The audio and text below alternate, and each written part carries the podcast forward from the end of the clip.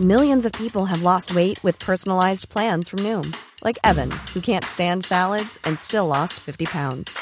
Salads, generally, for most people, are the easy button, right? For me, that wasn't an option. I never really was a salad guy. That's just not who I am. But Noom worked for me. Get your personalized plan today at Noom.com. Real Noom user compensated to provide their story.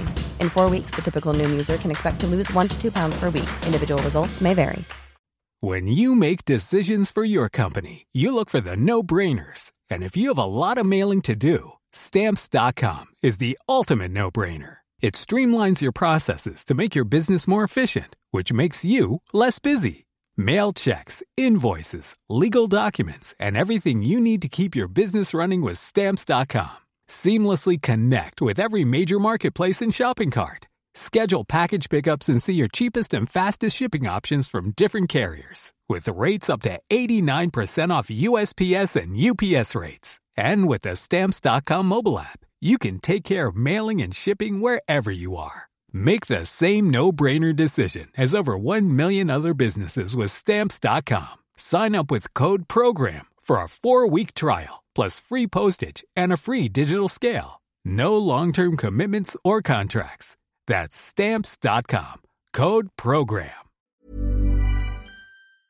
LMFM Podcasts. With CNC Carpets, we bring the showroom to you. Or you can book a personal consultation at our fabulous new showroom in Moortown, Dromiskin. Call 087 660 40 237 or visit our website at cnccarpets.com to book an appointment. CNC Carpets for all your carpet and wood flooring needs.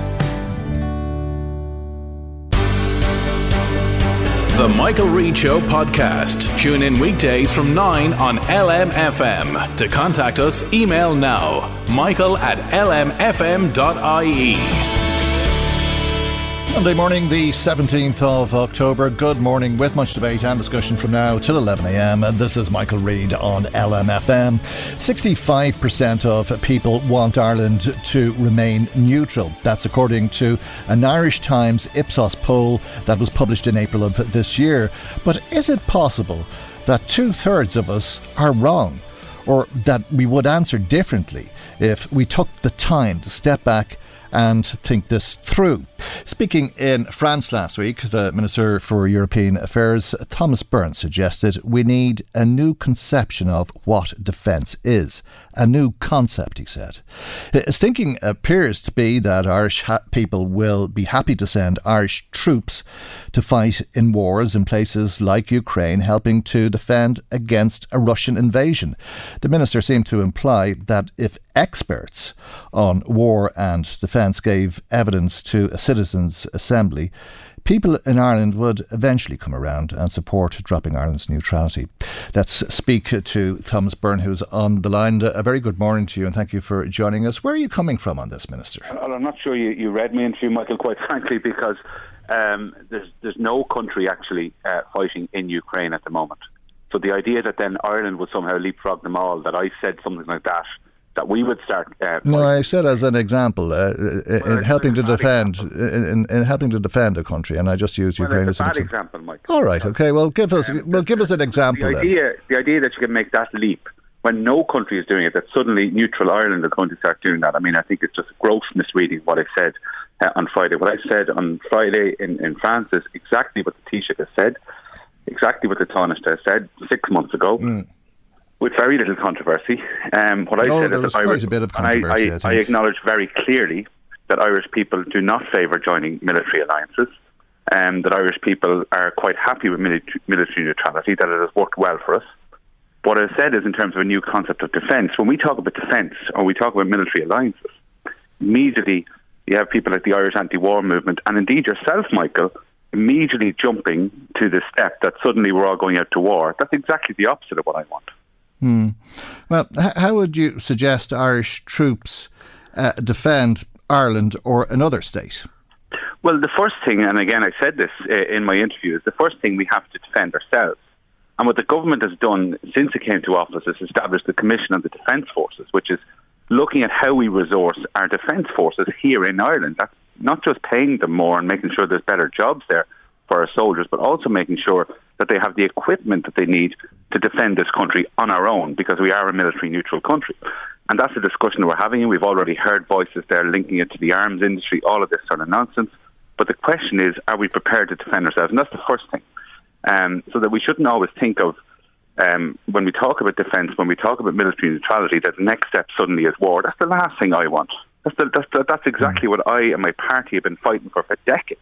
Um, if you look back at Frank Aiken, uh, a local TD in this region, he was the person who pushed nuclear non-proliferation at the UN. That's the tradition that I'm in.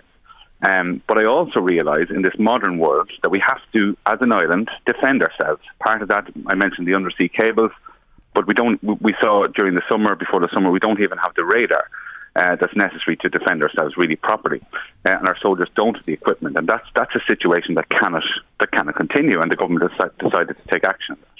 Okay, uh, you believe uh, that in time people may vote uh, to drop Ireland's neutral position. No, I didn't say that. What, what I said was well, that we you? could have we could have. A, I said first of all, I said very clearly, citizens are not in favour of joining military alliances. No, I know. Well, that's clear. Sixty-five Yeah, percent of people. Yeah. absolutely clear. So, so do you think that in time they may change their minds? Well, it is possible that if we if we were to discuss it and think about it, but we'd have to leave that to the citizens. And I know very clearly that Hmm. if we were to suddenly jump in and make a change on this, that be a massive negative reaction from the public, and I wouldn't blame them. Hmm. Okay, so these things are better so through. if we were no longer a neutral company, uh, country, uh, what happens then? Uh, I, I mean, uh, if we were helping other countries to defend themselves, uh, would that be a, a possibility? Well, the, the first thing I'd see is that if if that were to happen, is that if there was a problem with the undersea cables, that we'd have we'd have help from someone else. That's that's where I'm. Yeah. coming from. Okay. We, Uh, we also have a problem. But if we were well. to drop our neutrality, i- i- is there the prospect then of Irish troops helping other states to defend themselves? well, we've got to distinguish between neutrality and joining a military alliance. So when it comes to Russia invading Ukraine, I personally am not neutral. And if you look at all of the surveys that's done of the Irish people, they are not neutral. They support Ukraine.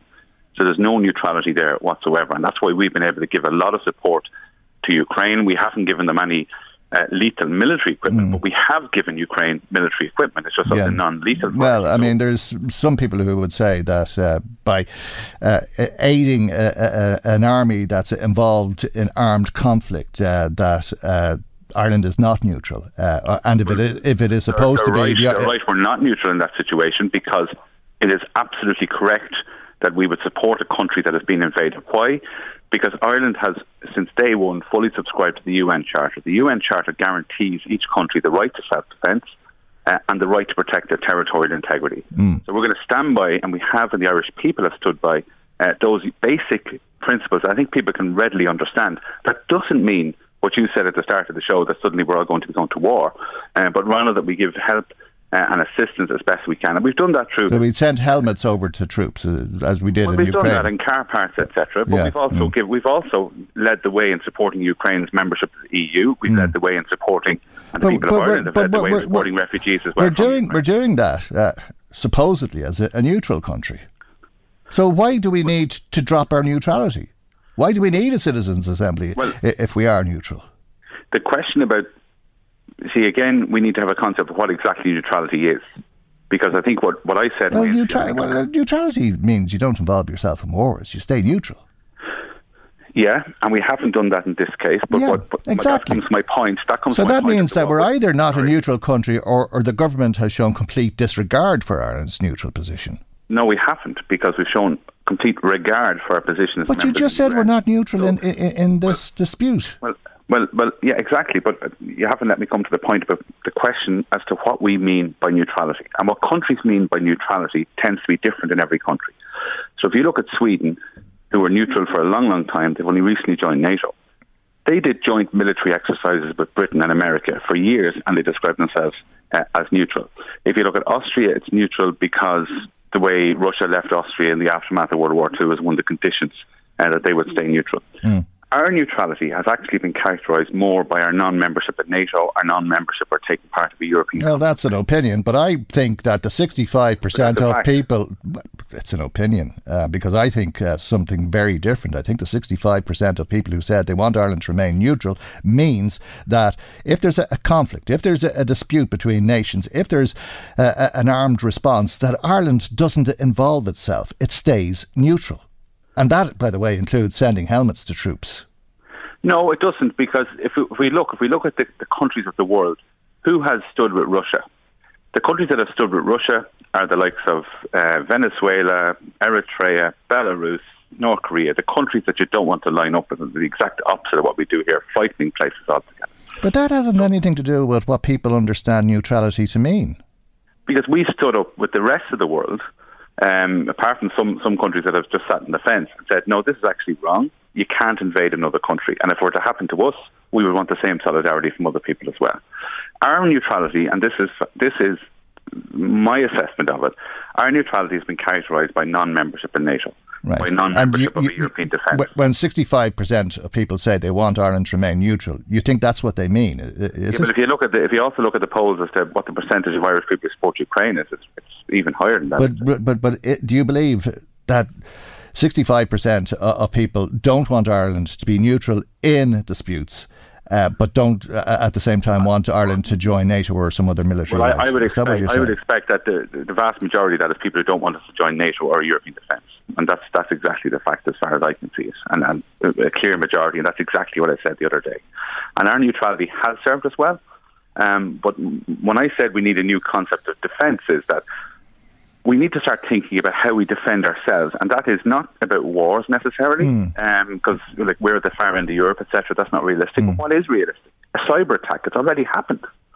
Um, we saw the North Sea gas pipe blown up. We've undersea cables as well. Mm. So we've got to think in terms of how do we protect ourselves uh, uh, from, from uh, cyber threats, and how do we protect ourselves from physical attacks on really important infrastructure that maybe other countries or maybe other organisations are just simply criminals. And at the moment, because we don't really cooperate um, uh, in defence areas except in a very limited way in the EU and under the so-called triple lock. Uh, we do it all ourselves. And that's the question that I'm asking that we should think about. But again, it's to ask the people to think about it in a non-political way, non-argumentative way, and in a realistic way that's not all about, oh, the troops are going, the Irish people are going to go to war. They're not. And that's not something that I'd be supporting. Well, they might if uh, you officially say Ireland is no longer neutral. They might if we joined a European common defence, but Well- we'd have to have a if, if Europe decided to do that, which is nothing in the cards at the moment.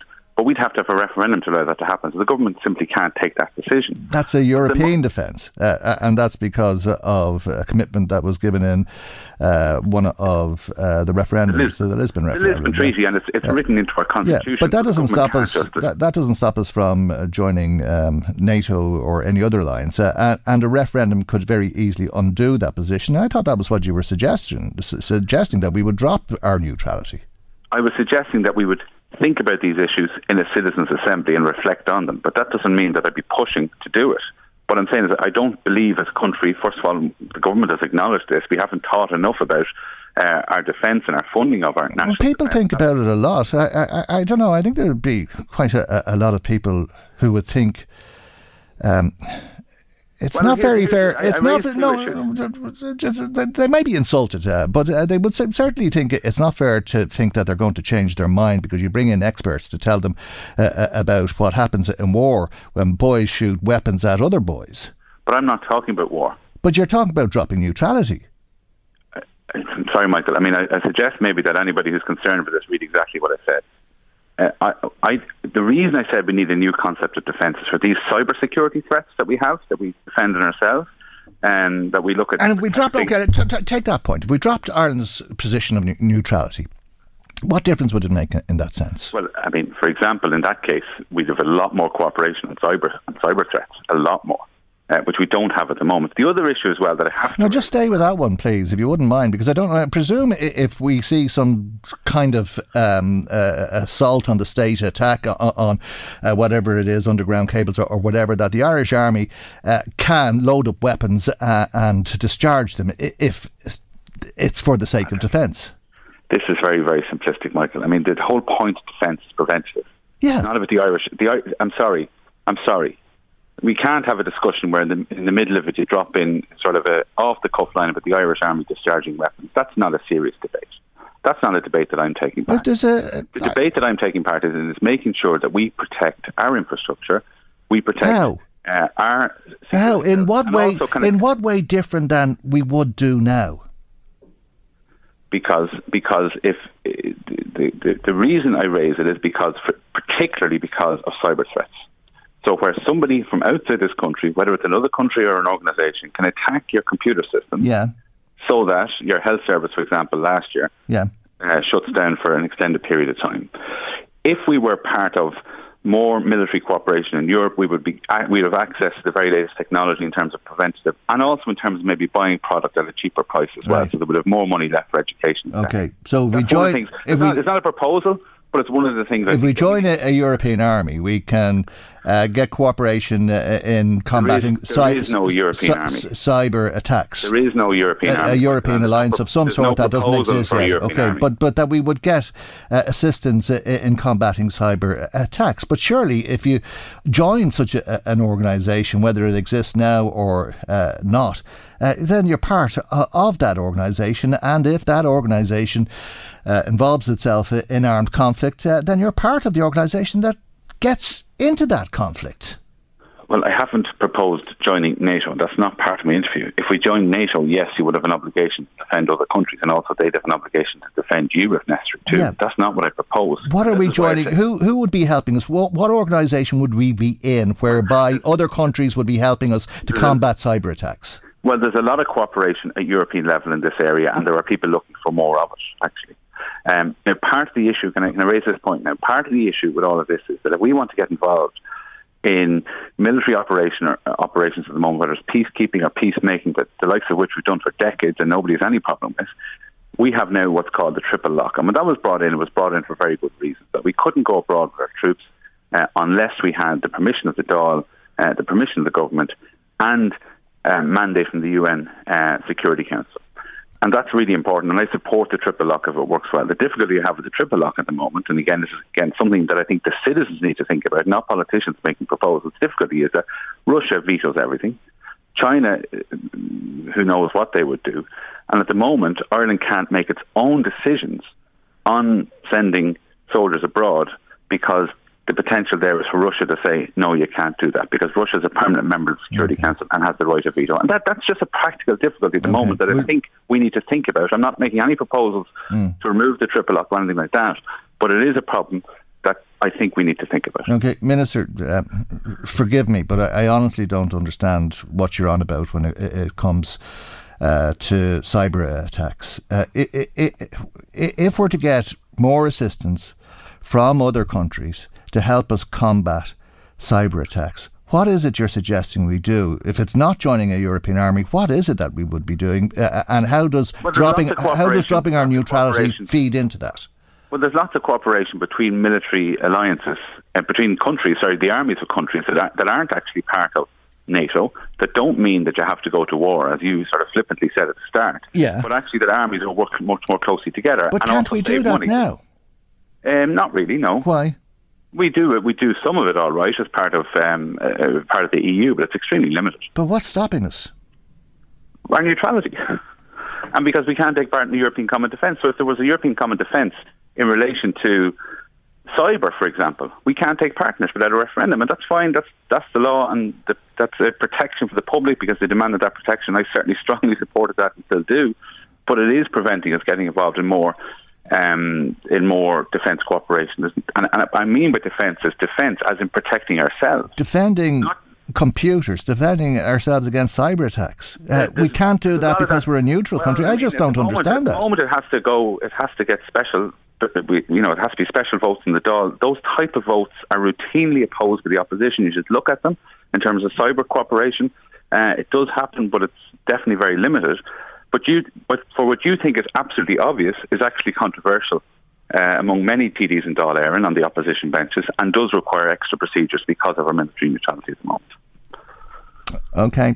I, I, I can't say I understand, uh, but uh, well, this is well, this is the point that we need a citizens' assembly so that we can all understand, and I can understand a bit more because I this, this, a lot of this stuff is all new to all of us, and it's Yeah. not about, as you said at the start, sending people to war. It's the opposite of that. Well, I think that would probably be the outcome of dropping neutrality, but uh, I, I don't understand why neutrality prevents us from defending ourselves against cyber attacks. Well, it it it, it, doesn't, but it certainly um, restricts us in cooperating Ah, with other armies. In right, so it doesn't. So we don't need to drop our neutrality to Well, if that. we think we can do it all ourselves, absolutely fine. but why can we not do it with the cooperation of others? Because of our military neutrality. And we can do it. There are special procedures in the Dáil, and we do do it on a limited basis, but it's it's not enough, and it's costing more because we have to do it by Well, ourselves. no, yeah, okay, so it needs to be voted on, but that uh, doesn't mean that it So can be, this is that it's assembly But that doesn't mean it's prevented by by b- because TDs have to vote on it. That doesn't mean that neutrality is preventing it from happening. Well, we're not part. We're not part of um, military discussions where maybe some of the latest issues are being discussed, where some of the latest technology has been discussed. We're not part of that. And my point about the citizens' assembly and what the Taoiseach has said is that we would discuss all these things Okay. and get information about them, and then make a collective decision. And we may not want to change, and that's fine. Uh, but I think that the, the way technology is changing, the way uh, the environment is changing, the way the, the, the way Russia has changed from being semi-reliable in terms of the Security Council to be just an obstructive presence there, I think does require us to think about these things. Okay. Minister, thank you uh, indeed uh, for joining us. Uh, uh, it's uh, very interesting, uh, and uh, I'm sure uh, from all of the soundings uh, that we've been getting from government, from Leo Varadkar, from Simon Coveney, from the Taoiseach, and now from Thomas Byrne, we'll be hearing more about neutrality. Uh, indeed, we'll be hearing more about neutrality after the break. Michael Reade on LMFM. Well, we did uh, invite uh, the Minister to debate uh, the last uh, topic with uh, the Irish anti war movement. Uh, the Minister declined to do that, but we're going to hear that side of the argument now. Mark Price is a member of the steering committee of the Irish anti war movement, and coincidentally, Mark, there was a, meeting of the Irish Neutrality League over the weekend. What did you think of the Minister's interview, and did you understand this argument that he was putting forward about not being able to defend ourselves against cyber attacks so long as we're neutral? Uh, no, Michael, and I think you correctly um, exposed the confusion at the heart. I don't think his confusion is uh, a mistake. Um, I think it's. We had a, a speaker at the, our meeting at the weekend, Karen Devine from DCU, and she used the term gaslighting. Uh, to describe what's going on, um, and uh, really since the 90s, uh, the two main parties have been trying to whittle down the um, the absolute overwhelming support uh, that Irish people have for neutrality to this very mean or, or reduced definition of military neutrality. You understand? So it's neutrality is just not sending troops to war or just not being part of a particular uh, military alliance. Um, but what in fact neutrality is and what it should be, and he mentioned Frank Aiken, is true political neutrality, which is using uh, Ireland's neutrality to call for consistent international law on all sides, not just selectively. Um, and I think you, you brilliantly exposed it. It's, his confusion isn't an accident. It's a, it's a type of gaslighting, frankly, which is to make us think that, for instance, the discussion about these undersea cables is somehow or other, you know, we can, we're now locked into this international network. The only way we can, you know, uh, possibly hope to uh, defend ourselves is by joining these vague international organisations. And, and you kept getting him to the point where you had to admit he does want to abandon Irish neutrality. While, you know, they consistently go, oh, no, no, we support Irish neutrality. Uh, but you got him to the point again and again, at least three times in the interview, where he had to admit that the only thing he's proposing is we abandon neutrality. Um, because, as you say, what's to stop us defending ourselves from cyber attacks? Or even defending undersea cables. Yeah, Um, but but but using it- it- existing existing laws. Is the concept of neutrality somewhat vague until you're given a real life situation such as the one in Ukraine? And as the minister says, all of the polls contradict the support for neutrality in that Irish Times poll in that people want to support Ukraine. Yes, but people want to support Ukraine, and this is it is tricky here, but they want to support law. So what they, what Ireland had, he mentioned Frank Aiken. What Frank Aiken did back in the fifties was not to take sides one way or the other, but to call for a legal framework to try and strengthen these institutions of international law so as there would be consistency from whatever side you're on. And strictly speaking, to in the current moment, being politically neutral would involve not but absolutely condemning uh, the the aggression of Putin and the Russians, mm. um, but also having to, to, mention the fact that there's been you know eastern expansion from NATO, um, and also the fact that in other areas of the world um, there isn't, for instance, much. Uh, we don't hear much from our, our, our governments about uh, arming the Palestinians or the Yemenis or the Sahrawi people in the Western Sahara. Just to give examples, mm. and not to descend into to whataboutism, but that would be an example of political neutrality. Do you understand? It would be the same spirit in which the Irish Army went nobly to the Congo and Cyprus and Lebanon, um, and the Irish Army. It, it was one of the few um, forces to take part in UN peacekeeping with a spotless record down mm. the years. And it was all to do with our neutrality. And that, that origin of our neutrality in the fact that our revolution uh, for independence began rejecting the kind of compromise, the Redmondite, if you know what I'm t- talking about here, mm-hmm. uh, this compromise that took place, which um, the Irish, the original founders of the Irish Neutrality League, um, James Connolly and company, uh, refused send Irish soldiers to fight in the First World War mm. because of neutrality. Okay, but uh, if you uh, take the Second World War, had the Germans marched on to Ireland, uh, well, then we would have uh, been very unhappy, no doubt. Uh, but yeah, yeah. while we were waiting for that uh, prospect, we were letting other people's children fight our war, were they not? I mean, certainly uh, things are extremely complicated. There was, you know, the air corridor over Donegal, for example. We allowed American planes to fly into Northern Ireland. We, we, as I say, we, De Valera sent, I believe, every ambulance and fire truck, apart from one or something, up to Belfast uh, after the bombing. Um, so there's no doubt, but that this is during these situations, things become extremely complicated.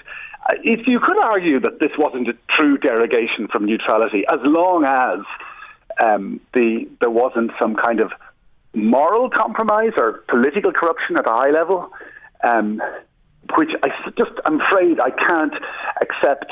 I mean, it's it's since the 90s that we've had this attempt to whittle down Irish neutrality, beginning with John Bruton's coalition, you know, rainbow government in the 90s, um, uh, and, and absolutely bound up with EU membership.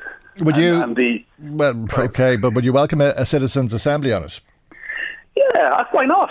I mean, absolutely. I mean, I think uh, discussions are great, Michael, as you know, and you're really good at uh, hosting them, uh, if I may say so. Uh, discussions are always great, and uh, absolutely, I think.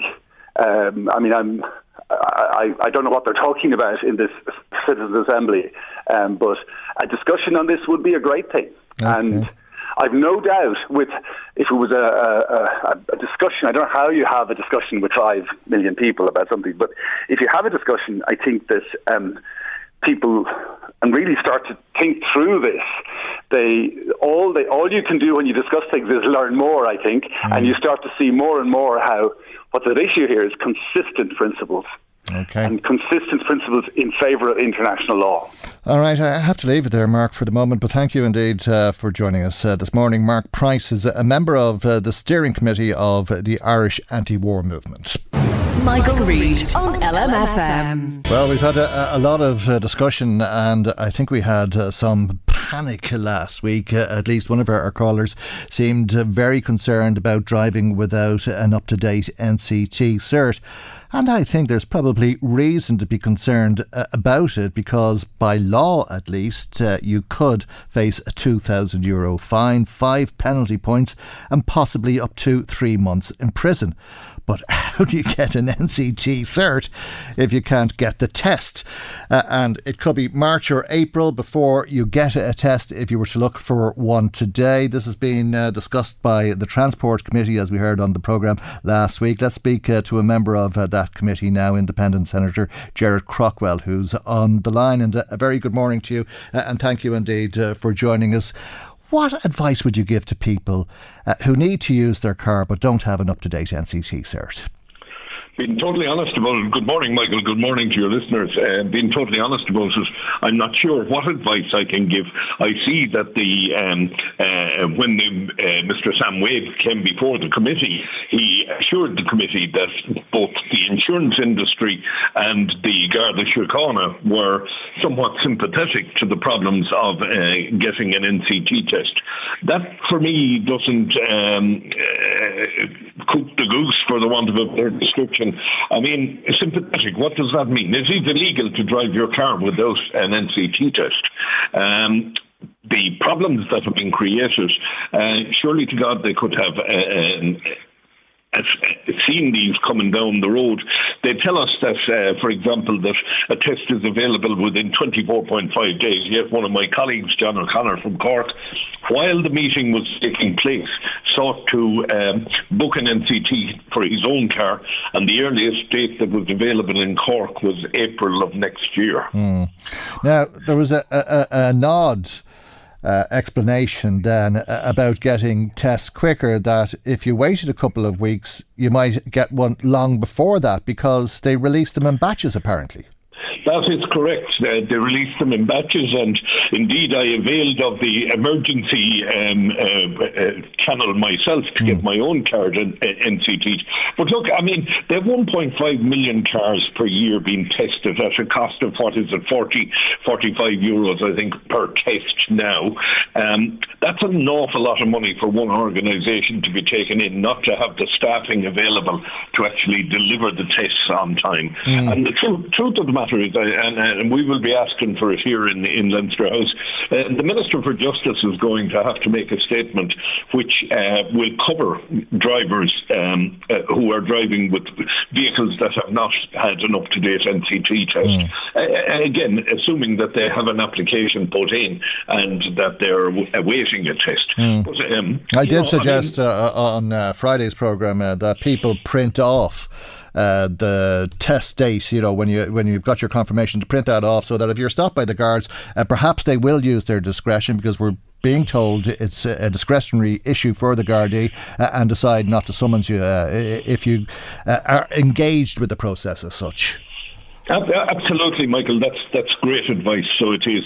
At least you have proof in the car that you have tried to um, uh, uh, have your car NCT'd. Mm. The same would apply, for example, people who are looking for motor taxation. Once you print off the document uh, on on screen, once you have filled in and paid the the motor tax, uh, a Garda will more than likely be sympathetic to you if you don't mm. have the disc on screen. And you can go on a list for a cancellation as well, can't you? Absolutely. There's a, a, an opportunity there to put yourself on the list for cancellations and see if one comes through. And it looks like, from what we were told at the committee, that a certain number of tests are held back, mm. um, uh, waiting to see if there's emergency. But look, I also see that uh, they're now talking about bringing in 22 staff from their Spanish operation mm. and uh, bringing in some 44 staff from the Philippines. Mm. it, it worries me that we don't have uh, people available in Ireland. There are still people unemployed in Ireland. Surely to God, we could lay on uh, some sort of course and get them up to speed for this job. Mm, I was surprised that they had staff in those countries, uh, but uh, that uh, appears to be the case. Uh, and it's difficult to know how long this will go on for and what the impacts are. Will people not apply for an NCT? Uh, and is that dangerous? Uh, and what will it do to the fleet of cars? Because uh, the NCT has uh, seen a remarkable change in the quality of motor vehicles in this country since it first came into play. I agree with you, Michael. It has indeed. And some of the old bangers we drove around in years ago, my God, I don't know how we didn't kill ourselves in them, but uh, they have certainly improved the quality of road transport on, on the roads these days. Um, there is also a problem, Michael, and, and, that is that new cars are not available now. Um, so we're keeping our second hand cars for longer uh, than we may have imagined in the first instance. Um, and in, in such situations, it is vitally important that the vehicles we're driving are roadworthy and up to speed. And the only way we can prove that is if we have the NCT. Now, the NCT give a, um, a cop out statement in what they've said to mm. the uh, Joint Committee insofar as they say, oh, well, you know, you're supposed to have your car roadworthy all year uh, long, not just for the NCT test. But the whole purpose of the NCT test mm. is that we ensure that at least on one day, that car is perfectly serviceable. Mm. And assuming if it's serviceable on that day, it would still be perfectly serviceable for several months to come. Um, well, uh, I'd be the wor- worst one to ask. Certainly, I'm a mechanic, and if they find fault with it, it's uh, beyond me. Uh, I wouldn't even know where to be looking in the first instance, and I, I think that's uh, the point you're making. That that's the point of the test, so that you can be told what needs to be done. Absolutely, absolutely. And like I think most of us, before we go for an NCT, we bring our car to the local garage and we have it completely serviced and we get them to do a pre NCT on it mm. and tell us if there's going to be something wrong. Okay. I, I, I, recall one day being in, in a, a queue for an NCT uh, with my rather uh, elderly car, and there was a guy in front of me with a Mercedes that was going in for its first NCT and he failed. He failed on a cracked lens right, okay. uh, and he's indicated so, I mean, they are extremely good at what they do, but it is shocking that we find ourselves with, with a company that has 717, uh, 77 employees not able to deliver the service in, in a time that's timely for people. Okay, we'll leave it there for the moment, but thank you, as always, for joining us on the programme this morning. That's Independent Senator Gerard Craughwell. Michael, Michael Reade on LMFM. Now, uh, the government uh, looks set uh, to ban disposable vapes in this country, predominantly because of the amount of littering. But of course, uh, there are other concerns. Let's speak to John Mallon, who's uh, the chair of Forest Ireland. Good morning to you, John, and thank you indeed uh, for joining us on the programme this morning. I'm not the chair, I'm the spokesperson. Oh, I beg your pardon. Spokesperson of Forest Ireland. Uh, well, okay, but uh, spokesperson for the pro smoking group uh, and indeed the pro vaping uh, group, uh, no, funded, no, no, funded, funded by the tobacco industry. Uh, what, what, do you make of, of this idea of banning disposable vapes? Sorry, Michael, I'm not letting you get away with that. We have never been pro tobacco, never. Okay, full stop. people attempt to put their audiences off by saying that we're not pro tobacco. Uh, but what we very much are uh, in favour of is the freedom to choose and the freedom to choose tobacco if you wish to smoke, and the freedom to choose a drink if you wish to have it. That's very much where we come from, just to set the record straight. Um, in terms of, of uh, banning vapes, it seems kind of counterproductive uh, to us that uh, vaping was invented by a Chinese guy who was trying to, to actually quit smoking himself. And he, he looked into the psychology behind smoking and the habit, the habit forming um, use of the fingers, fingers to mouth, and, and uh, inhaling, exhaling, all this sort of stuff. And he came up with this little device. Uh, called the e-cigarette. Now, badly named because it isn't a cigarette as such, but it emulates uh, what a cigarette does for a smoker, uh, much more so, for example, than a nicotine patch. Then after that, uh, the next question was, what would he put in it? It, most uh, people don't understand this. Most of the liquid uh, in in an e-cigarette uh, is water. Now there is nicotine then added to that, uh, and you can vary the, the strength of it um, from choice. Uh, but nicotine in itself is not a harmful uh, product. It, it's no more harmful than caffeine, according to the head of ASH in the UK several years ago. Um, nicotine is a naturally occurring chemical in nature. So in the context, that isn't necessarily a worry. Um, but if people, uh, you know, we, we have known, and you and I have talked about this in the past, mm. that most people started smoking coming from school. And that's where they tried cigarettes. That's where they're passed around the place. Now, uh, Public Health UK has said that that e-cigarettes are 99% safer than smoking. Mm. So the question you'd ask yourself, for youth are concerned, would you prefer a youth to be messing around with an e-cigarette, or would you prefer them to be smoking a real cigarette? And uh, I think in the context of it, it is kind of counterproductive to have a product that could save a lot of uh, lives, a product that could could uh, help people avoid taking up smoking in the first place uh, for the dangers that, that, that, are inherent in it, um, to ban it. Because mm. we've had we've had these nicotine replacement products on the shelf for years, and they just aren't popular. They've never really taken off with smokers, and like I say, probably for the reasons that they don't emulate the act of smoking. Mm. I'm surprised, to be honest with you, that you're not concerned uh, about young people putting a highly addictive substance into their bodies. When you say highly addictive, uh, you know, addiction is, a much bandied about word. If it were highly addictive, it would be impossible to give up. Now, we have people who've been smoking all their lives, myself included. I smoked for 49 years, this highly addictive uh, product that you're talking about putting in my body, um, and I quit. Uh, and, and, there are more people have quit smoking than, than are smoking today. That's the reality of it. So highly addictive, I mean, gambling is highly addictive, but then there's a whole pile of things. Golf can be highly addictive for some fellas. Um, addiction is, is, basically a very strong habit, and it's a habit that can and is broken regularly. So nicotine, nicotine, the attraction of it is, and, and uh, I've read a lot of papers on this uh, from the scientific community. There's a, there's a chemical the body ma- manufactures itself called dopamine, and we associate it with pleasure. So, for example, with coffee, you get a, a dopamine hit to the body. That's why people like their coffee. Uh, it, it, it, just it's it's, it's if you like a kind of a mild upper, and uh, nicotine is exactly the same and has exactly the same effect. It isn't um, anything like the you know a strong drug would would do, but it, it's a mild kind of a, an up uh, an upper rather than a downer, if you like, uh, and that's why people who try these things. The other mm. thing for children, as you know, and you probably well, all of that, all, all of that is complete and utter nonsense, John Cheney. Are you saying? Well, you name one thing I've said that's utter nonsense. That name one thing. It's not particularly addictive. That it's like I didn't, I didn't say it's not particularly addictive. That, that there are loads of things that, that It's like, that, addic- that it's like golf. That it's like an addiction to golf. Well, you don't go into cold sweats it, it, or not be able to sleep at night if you don't play golf. Uh, Michael, there are very few people from from from uh, quitting uh, smoking can't get to sleep at night.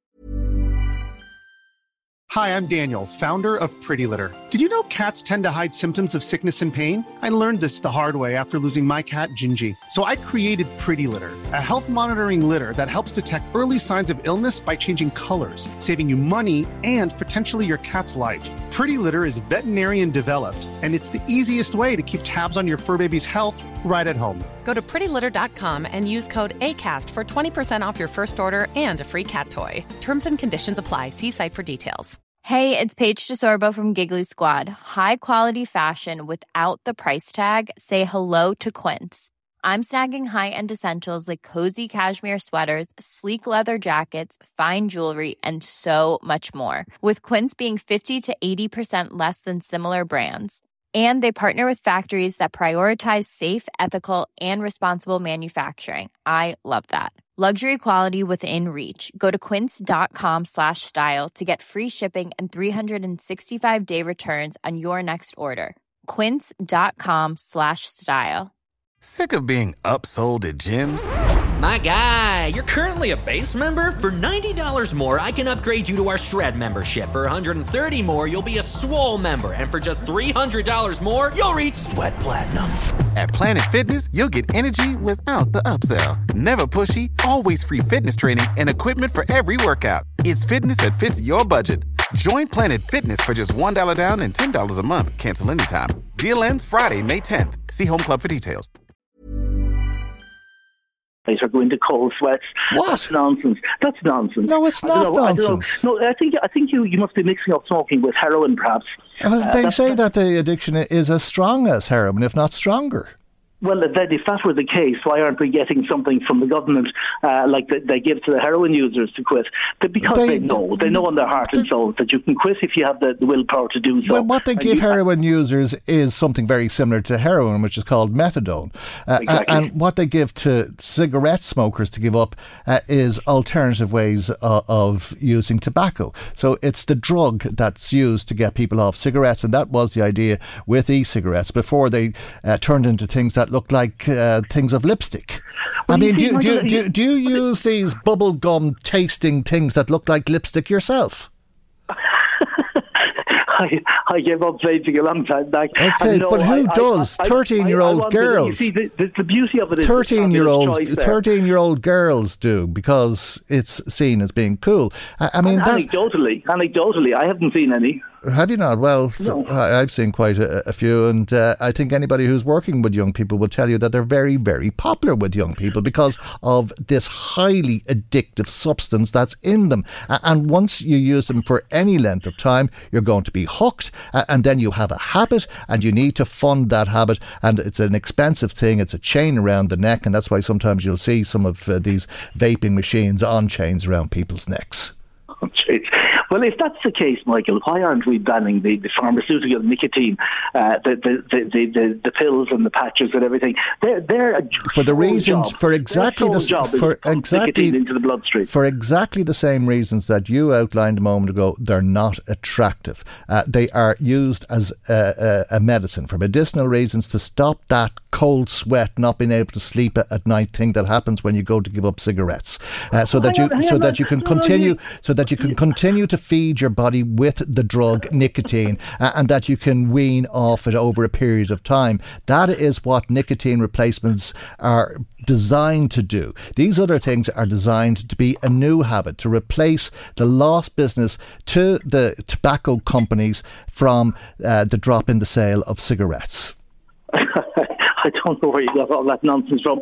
Look, it's exactly the same nicotine. In actual fact, the pharmaceutical companies buy their nicotine from the people who, who grow the tobacco uh, because the, the tobacco plant is the strongest yielder of nicotine in nature.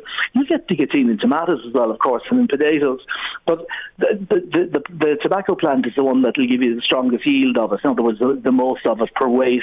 So that's where that's where the nicotine for the pharmaceutical products bought. It's exactly the same nicotine, and it's people putting it in their body. And according to your thesis, uh, that should have the, the young people actually shaking with fear at the idea of giving up their patch uh, and waking in the middle of the night without one. It's absolute nonsense, Michael. Nicotine isn't that strong or that that incredible a product. Anything but. I, look, I've been I've been down the route of giving up smoking using e-cigarettes. And Yeah. then when I was fi- when I was finished and happy, I was off the, the cigarettes. I turned my concentration to giving up the e-cigarettes, which because they were only there for one purpose, as far as I was concerned. Yeah, there was a great quote. I think it was Mark Twain. Um, Giving up smoking is easy. I do it every day. Uh, and yeah, yeah. uh, uh, and smokers know how addicted they are, uh, and know that it's not easy to give them up because they are I so didn't say it was easy. I didn't say it was easy. I didn't say it was easy. I didn't Have you, find it have easy. you ever met anybody who said it was impossible that they had tried everything and still couldn't give up? I've heard people uh, make attempts and be unsuccessful. Yes, absolutely. I, I tell the truth on that, um, but not impossible. Uh, they'll try again. As another point, if they, if that's what they wish to do. I've heard of people who are smoking quite happily and don't wish to give them up. I've heard of doctors dealing with people in their early 80s who smoked all their lives and told them to continue smoking because to give up now would be would, would, would create too many complications. Um, There's a whole variety of stories around it. Where did you hear that? I, I read that recently in, in, from the US, um, but it was just it was it was if you like it was in, in, in, the context of a certain sympathy towards the smoker. Why would you get somebody of 85 years of age to quit something they've been doing all their lives? Was that some publication funded by the tobacco industry that was Uh, that, that, fr- from the nine, fr- fr- from the No, it nine, fr- from the wasn't. It was- 1950s? Was it with Humphrey Bogart on the front? Ah, sure, Michael, you're going to take this seriously for God's sake, no! Well, uh, absolutely. I mean, uh, I mean, you're making a, a mockery of people's addictions. No, I'm not making mockery of it at all. People do well, get that, addicted. I mean, you can't, you can't, is- you can't go on the radio and say that doctors are telling people in their 80s to keep smoking when that's utter nonsense, and you know I didn't say that. I said that I didn't say doctors generally. I said that I read an article with one doctor as Yeah. an example. Well, they should That- be- that- that- there's- yeah, they should be what? Somebody of 85 years of age. No, you really think they're going to live much longer if they get, if they quit smoking? Uh, uh, they run into all sorts of complications I when they think, try that, I, think, I, I think the doctor should be disparaged. Jeez. well, it didn't say whether he was or he wasn't in the in the article. Um, but that, that's not the point. You're on about e-cigarettes. I think e-cigarettes would be counterproductive to introduce any sort of a ban or even a restriction on them.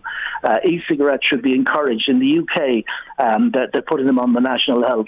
Uh, that's how much they believe in them. Uh, and and uh, smokers are given them free in pharmacies Yeah. if, they, if they agree to And there's, uh, and there's a great case to be made for e-cigarettes as a way of giving up cigarettes, uh, and just to have plain e-cigarettes uh, that don't have flavours, don't have colours, don't attract young people, aren't seen to be cool, uh, and are, are used for giving up cigarettes, not to start a new habit.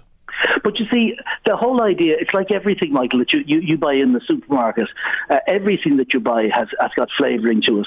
Every, every piece of food you buy in the US is pumped full of sugar. Flavourings are put there to try and make it, you know, there's, there's So- an so you enjoy you it? wouldn't, there's an argument that you wouldn't eat a lot of meat uh, if, it, if it didn't have flavour. Well, that's you that's buy it. exactly the argument. Take the flavour out, and we won't vape very much, and young people won't vape. That's exactly the argument. Yes, and what they'll do then is just smoke instead, which is what we know, and that's been going on since the 1950s, as you, you mentioned earlier yourself. It's been going on since the Second World War.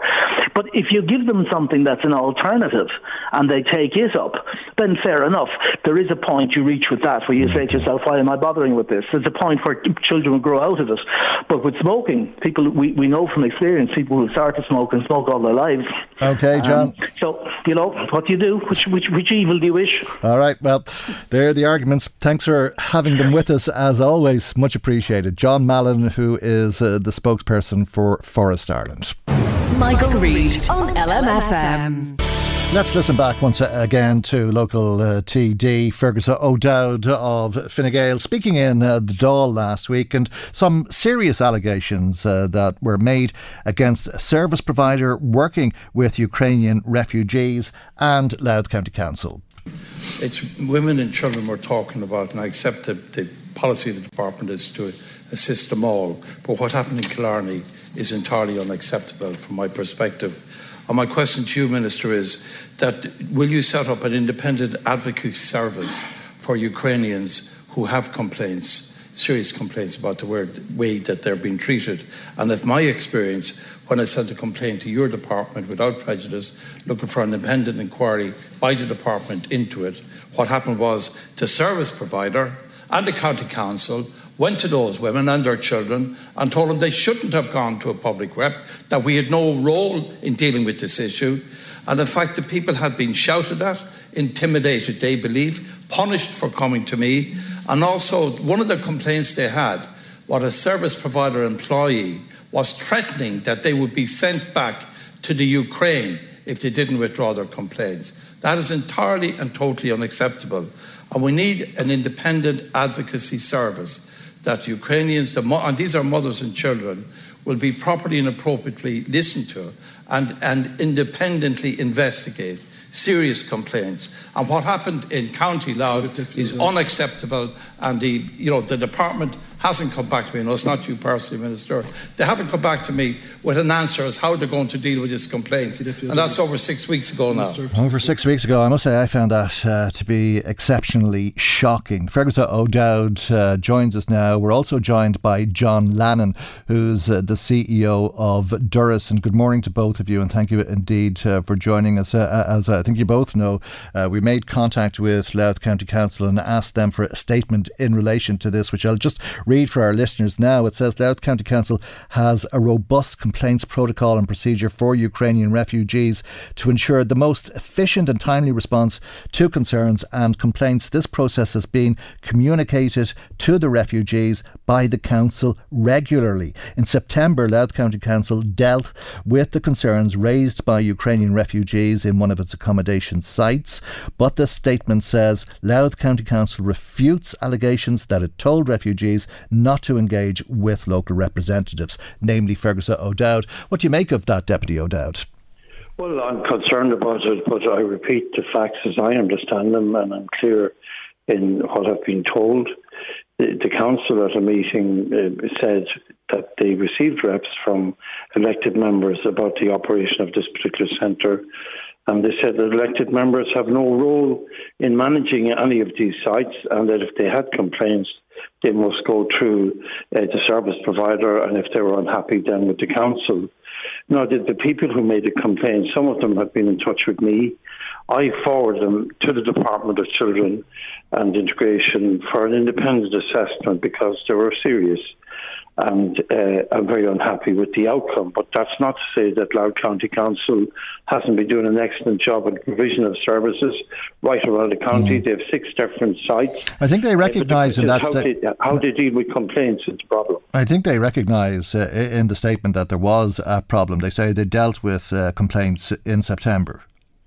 Well, I mean, I, I haven't had my but that that may be their view on it. The people who were at that meeting told me that they felt punished. Uh, that's their view that they felt shouted at, and they felt that they, they felt that it was they were being intimidated because what they were actually doing was complaining about. They had issues, alleged issues about a service provider, mm. and that the last thing they expected in an investigation those complaints that the service provider would be, you know, that a representative would be present at a meeting mm. where they would be discussing them with the council or with other people. And that's why I think you need an independent that's yeah. separate from the councils and the service providers, eh, you know, that would look into these issues right. independently and examine them fairly uh, and uh, openly. Uh, and somebody threatened to send them back to Ukraine. Well, I think they they were told, that, as I understand it, they were told they were sent back to, to a certain hotel in West Dublin. And in fact, what a lady said to me was that she would prefer to go back to the Ukraine than go back into the situation she was complaining about. Okay. So uh, so they, they, like, but they, we're, we're, we're, I'm sorry, just, I, I, thought you had said in the Dáil that they were threatened they'd be sent. I did say that, and I believe I was told that, uh, and that's that's my that's my that's my recollection of that conversation. I, I, I have a picture of a hothead uh, who's really out of order, uh, and uh, you've raised this issue, uh, uh and uh, we're talking about very vulnerable people coming from a, a, a war torn country, uh, and all, all, that goes with that. Uh, you've uh, raised it with the council. Obviously, you raised it uh, last week uh, with uh, Minister O'Gorman, Roderick O'Gorman. Uh, he said he talked to you afterwards. Did he talk to you afterwards? Um, I forwarded him all the all the complaints that I received. Yes. And I have no doubt that they will be investigated. You see, the problem was that the department told me that they would investigate them independently.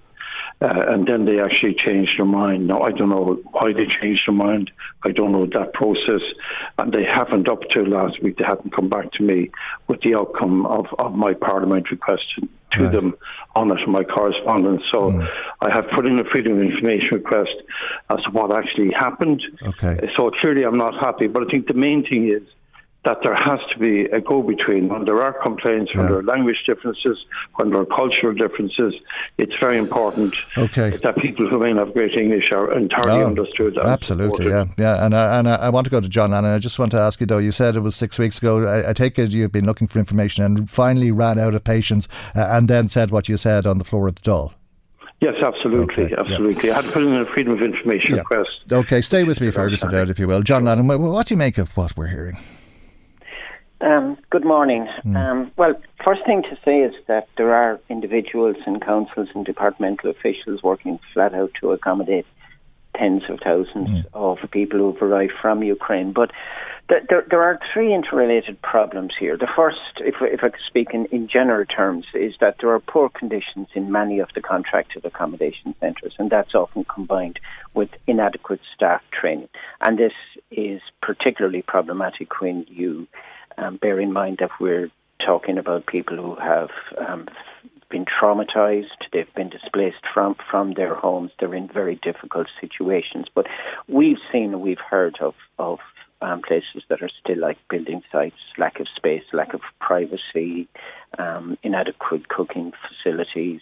Um, we have heard of, of threats of people being evicted as as well. Um, the second problem, as, as the deputy has um, highlighted, is that there is no independent complaints um, process um, within the Department of Children who have responsibility in this um, area at the moment. And the third um, problem, which which um, is is is even broader and looking more long term, is that we're still in crisis response mode when it comes to um, providing accommodation for Ukrainians and also for international protection applicants here in Ireland. And and there is an over reliance on temporary and emergency accommodation.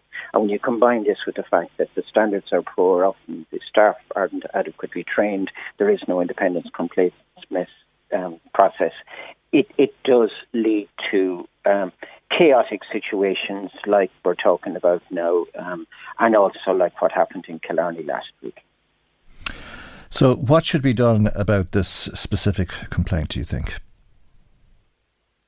I, I think that the um, th- there is always a responsibility on the Department of Children to investigate these concerns, and as I said, this this is countrywide. Um, th- there needs to be a more responsive attitude to problems. They need to pre- um, preempt or avoid many of the situations by ensuring that there are better standards in the accommodation centres, by ensuring that staff are trained.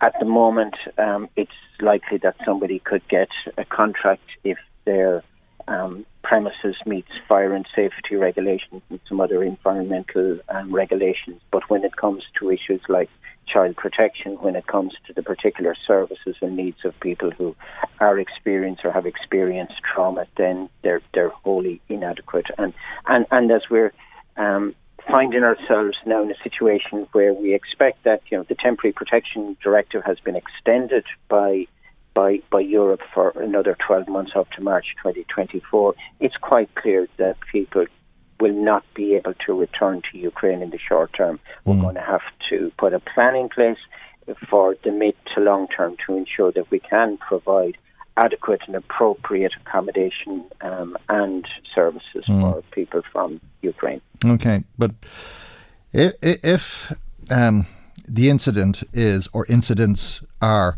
as Fergus O'Dowd describes them, uh, we have a, real problem, don't we, that's gone on uh, for the last six weeks and continues today, uh, whereby an already traumatised people are being subjected to more trauma by somebody who's shouting at them, intimidating them, uh, and telling them that they'll send them back to Ukraine, which in itself really is beyond belief that anybody would take it upon themselves to make such a, a threat. But you would have to conclude that if that is what is happening, if those reports are accurate, that either the service provider uh, shouldn't uh, be providing the service or the people working for the service provider need to be replaced.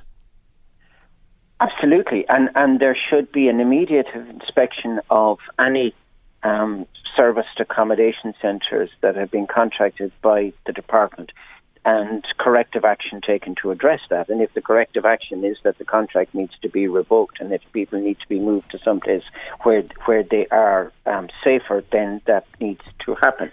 And and as I said, the, the problem at the moment is that there are no standards being applied contracts are being handed out. There is no follow up in terms of the um, the well being of people in those centres. Mm. Now, I would have to emphasize here once again that there are individuals, there are organisations, there are agency staff like mm. the HSE and in TUSLA who are doing great work right across the country. Oh, absolutely. Yeah, they're yeah. using mm. their mm. their mechanisms mm. to address problems as as they come to their attention. But mm. look, this is um, it, it is as I said still crisis response mode. We're seven eight months into yeah. the arrival of Ukrainians mm. here in Ireland now. And we but you know, uh, uh, uh, on the other hand, John, I mean, there may not be standards as such. Uh, maybe there, that means uh, in terms of uh, the.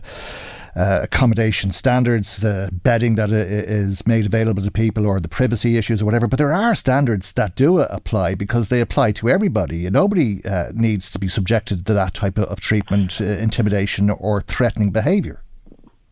No, indeed, and and it's very worrying when um, th- there are staff in uh, centres that are behaving like this. I mean, one wouldn't accept it in a hotel if you went into, um, you know, to, to take a room for a night or for, for a couple of nights. So when money is being paid to service providers around the country to um, accommodate Ukrainians, it shouldn't be accepted or, or tolerated either. But again, the the problem here is that while we've had you know, years, you know, we've had 22 years of inadequate um, services and poor standards in direct provision centres. Um, we, we're now at a point where HIQA are being engaged to do proper independent inspections of permanent direct provision centres, mm. although there are still a number of steps to overcome before that will become a reality. Okay. The difficulty is that we have so many temporary and emergency accommodation centres now for Ukrainians and for asylum seekers around the country that are not being monitored, that there's no oversight of, there's inadequacy of training of mm. staff, there are poor conditions, and, and that cannot okay. be acceptable. Sure. Fergus O'Dowd, just to conclude, uh, I take it uh, there's this ongoing concern for uh, the refugees who are at uh, the centre of this complaint. Well, there has been some changes since then. An undertaking has been given uh, that certain people won't be there anymore. Uh, but I can't say too much on the air about that. And also issues in relation to physical complaints about the building. There's a new process in place which they will be addressed. So when a complaint is made, it will be dealt with, recorded, and the person will be got back to. So there's good things have come out of it. But clearly we, we need changes. I think the independent complaints uh, with somebody with knowledge of language and culture, culture I can't I can't overestimate the importance of that, should be doing that. And obviously, getting people who wish to get employed, who have skills in the local community, is hugely important to offer them opportunities as well. So, okay. you know, I think there will be changes, and I will get back to you, Michael, when I have my FOI. Okay, and we look forward to that. Thank you indeed uh, for joining us this morning. That's uh, Fine Gael TD for Louth and East Meath, Fergus O'Dowd. We were also speaking to the CEO of Doras, John Lannon. Michael, Michael Reade on LMFM.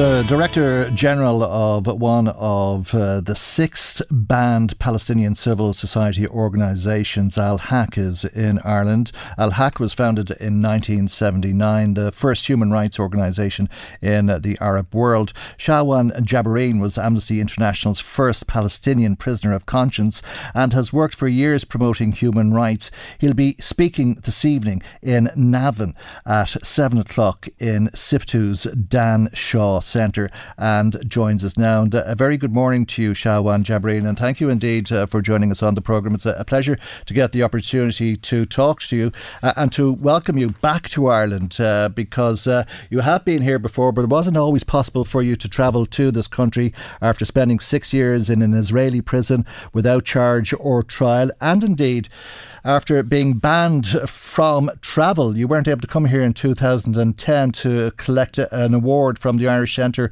of Human Rights, uh, but you will be speaking in Navan this evening.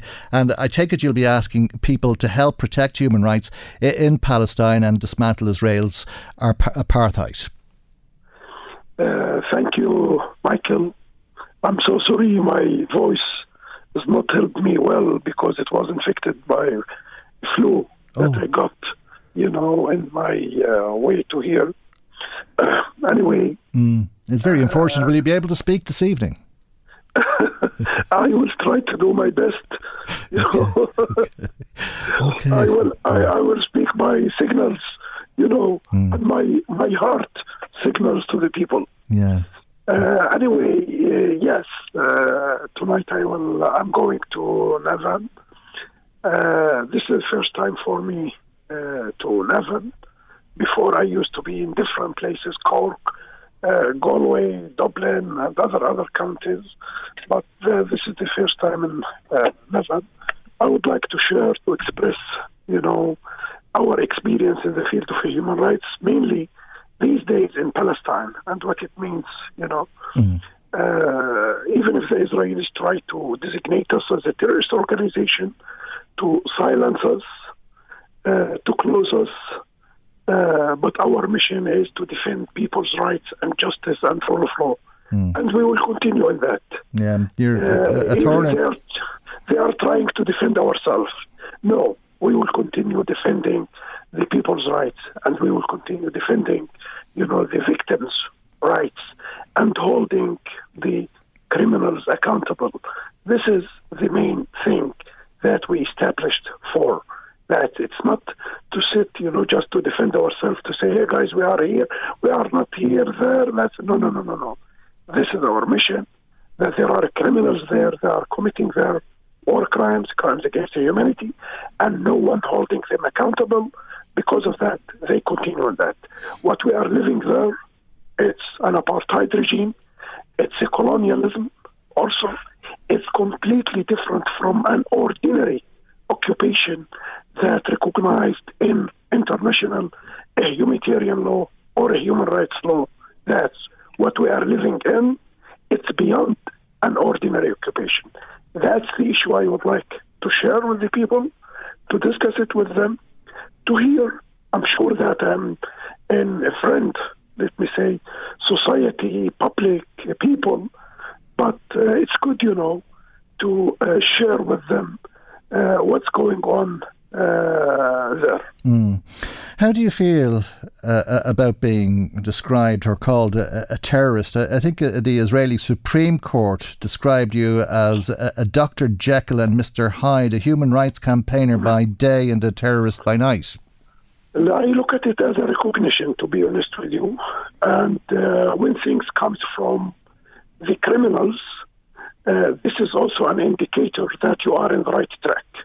This is how I deal with things like that. It comes from the criminals and uh, not from, you know, those they do believe about justice and the human rights uh, and rule of law.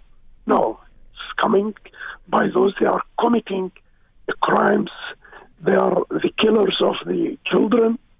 Uh, that's the case. This is a reality. You know, I'm not exaggerating when I say that they are killing children. This is a reality. This is a daily practice in Palestine.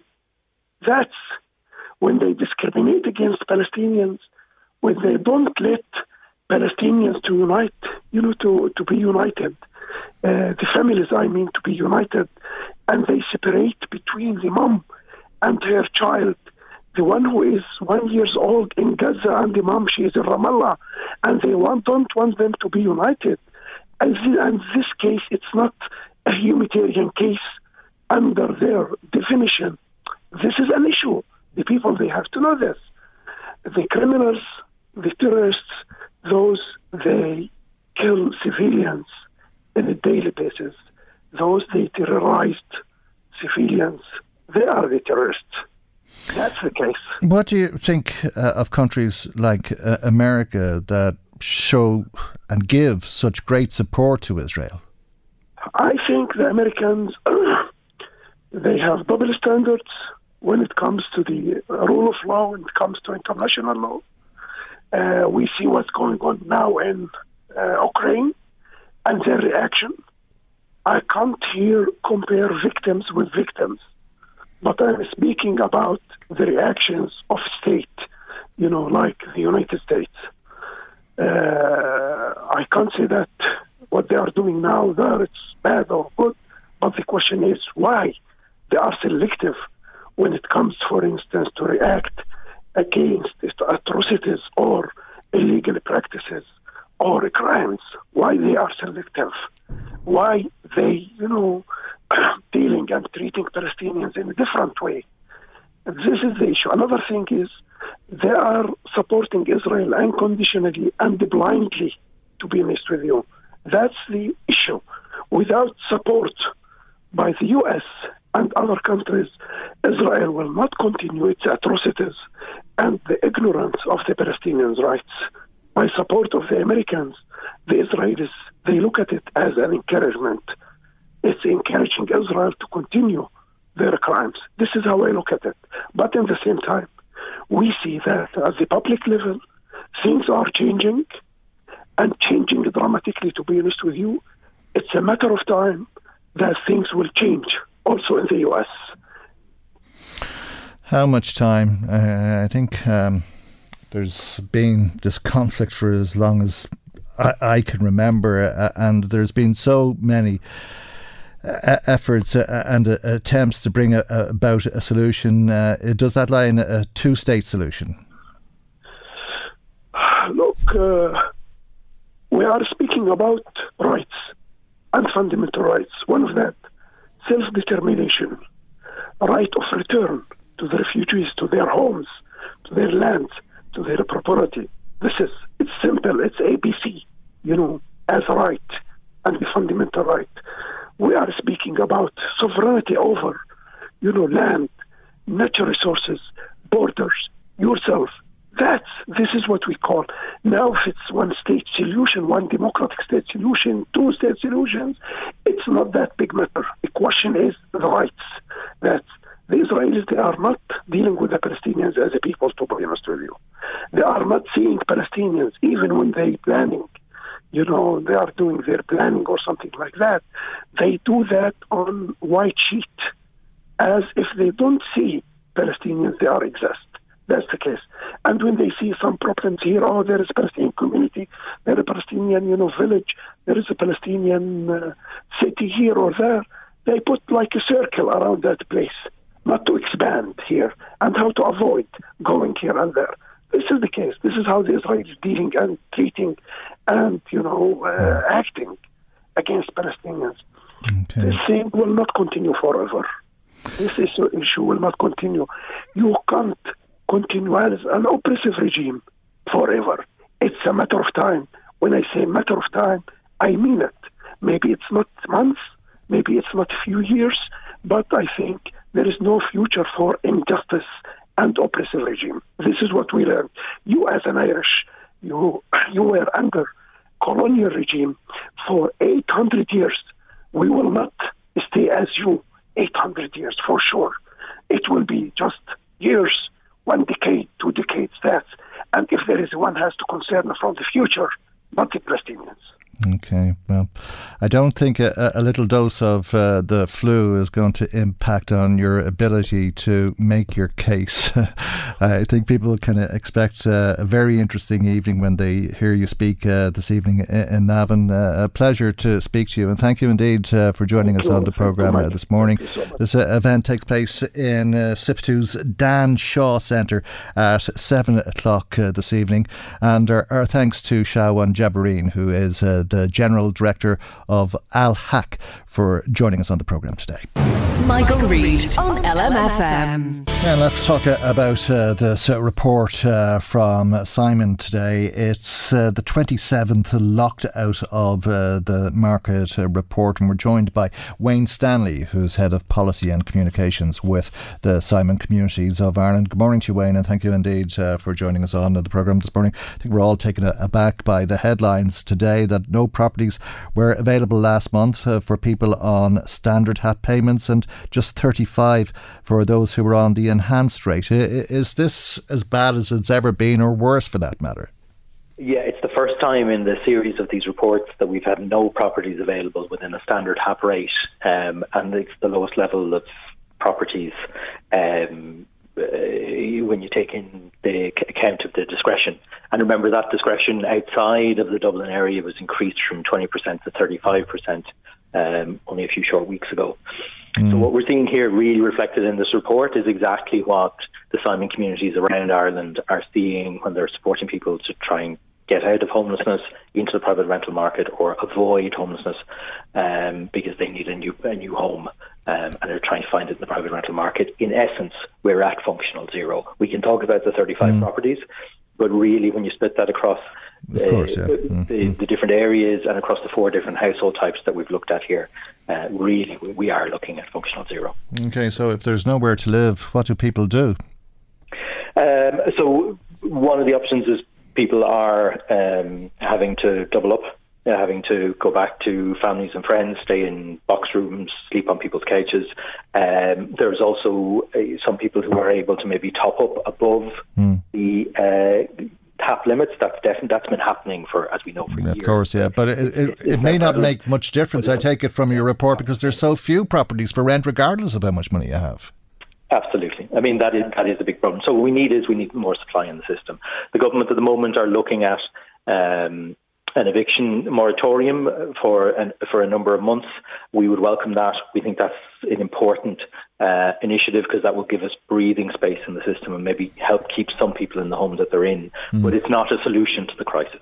The only solution is more secure, affordable accommodation. So we want the government to look at uh, look again at the possibilities of what we can do around the high level of vacancy we have around the country. We want the government to uh, implement the Simon Homeless Prevention Bill, which gives us a bit more time to work with people who are at risk of homelessness. Um, there's also, which is currently being rolled out, a, a, tenant in situ scheme, where if somebody is on a housing assistance payment or a rent supplement payment and is at risk of homelessness because the landlord is uh, setting up, the local authorities can step in and buy that property and keep the person in the home that they they're currently in, while bringing that home obviously then into the public housing stock, which mm. which will help to increase it and have a long term impact.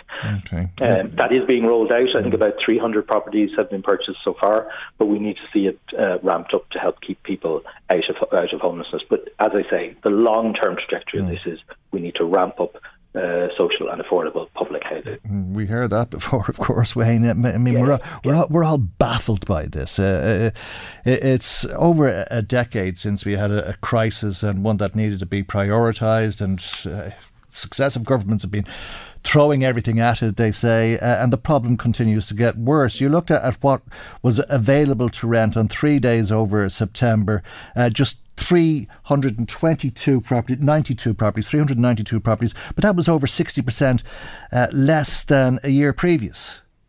Yeah, and if we look back to the previous peak of the um, homeless crisis was in 2019. We've had two months now with record numbers, but the previous peak to that was in October 2019, and we had a lockout of the, uh, of the market report then. And at that time, there was 1,500 properties available. Um, and of those, 469 were available within the discretion. Mm. So that goes to show you just where, and that was at the previous peak. Um, we're at the peak now, and it really is the the depth of the crisis really is hard to convey. Um, we, we, the services are stretched um, to to breaking point. We're looking. I'm talking to our uh, you know frontline staff who are brilliant and are optimistic and want to support people, but it's really hard to see the horizon now of how we get past this. So this calls for crisis a response, a true crisis response uh, from government, and that's what, what we'll be calling for. We believe there is capacity. The census night showed 166,000 vacant properties. Now, we all know mm. nothing is straightforward in housing, and it's not. It may not be exactly 166,000, but there is huge capacity there that can definitely be taken advantage of. Local authorities will tell you that. Department of Housing will tell you that. We need to put in place uh, the mechanisms that's going to work with the owners of those properties and bring them back into use quickly. Okay, uh, there's speculation that there could be a, a, ban on evictions, a moratorium in, in December. Would you be concerned that landlords might decide to sell up before then? Um, I, I, think I think speculation is always a bad thing, so I think we need to make that decision, make it quickly, and implement it. I think uh, landlords also have to. It has to be a very clear signal to landlords that this is a crisis response to a crisis, and they're not part of the problem; they're part of the solution. So we'd also encourage the government over the time of any moratorium on evictions to be engaging with and mm. working with landlords on the front line to find out why are they leaving yeah. what can we do to but you, you understand the point that, that if you serve a notice to quit before the moratorium is in play it stands doesn't it and would that be of concern to you that people will see what's coming down the line decide to get out now we don't yet know the full uh, sort of legal. Obviously, I'm not privy to yeah. mm-hmm. what the outcome would be, but the, the point about a moratorium on eviction is that it should come in at the point at which it comes in, um, and that should help to keep people uh, in their accommodation, regardless of when the notice of quit has been served. Okay, okay, all right. So that that would be postponed. Uh, till after the moratorium uh, is lifted. Okay. a Number of weeks, yeah. All right. Well, it, it I, I, I don't know. Shocking is probably a, a word that's overused uh, because uh, every time we say it's shocking, it seems to be a problem that gets worse. Uh, but it, it, will seem a very shocking situation this morning uh, with so few properties available and the position that that puts people in. Wayne, thank you indeed uh, for joining us on the programme as always. On, thank you. Wayne Stanley is head of policy and communications with the Simon Communities of Ireland. That's our programme for today. God willing, we'll see you for our next programme tomorrow morning at 9 a.m. on LMFM. Good morning. Bye bye. The Michael Reade Show podcast. Tune in weekdays from 9 on LMFM. To contact us, email now michael at lmfm.ie. LMFM podcasts. With CNC Carpets, we bring the showroom to you. Or book a new showroom appointment on 087 660 4237. Hi, I'm Daniel, founder of Pretty Litter. Cats and cat owners deserve better than any old fashioned litter. That's why I teamed up with scientists and veterinarians to create Pretty Litter. Its innovative crystal formula has superior odor control and weighs up to 80% less than clay litter. Pretty Litter even monitors health by changing colors to help detect early signs of potential illness. It's the world's smartest kitty litter. Go to prettylitter.com and use code ACAST for 20% off your first order and a free cat toy. Terms and conditions apply. See site for details. Even when we're on a budget, we still deserve nice things. Quince is a place to scoop up stunning high-end goods for 50 to 80% less than similar brands. They have buttery soft cashmere sweaters starting at $50, luxurious Italian leather bags, and so much more. Plus, Quince only works with factories that use safe, ethical, and responsible manufacturing. Get the high-end goods you'll love without the high price tag with Quince. Go to quince.com slash style for free shipping and 365-day returns.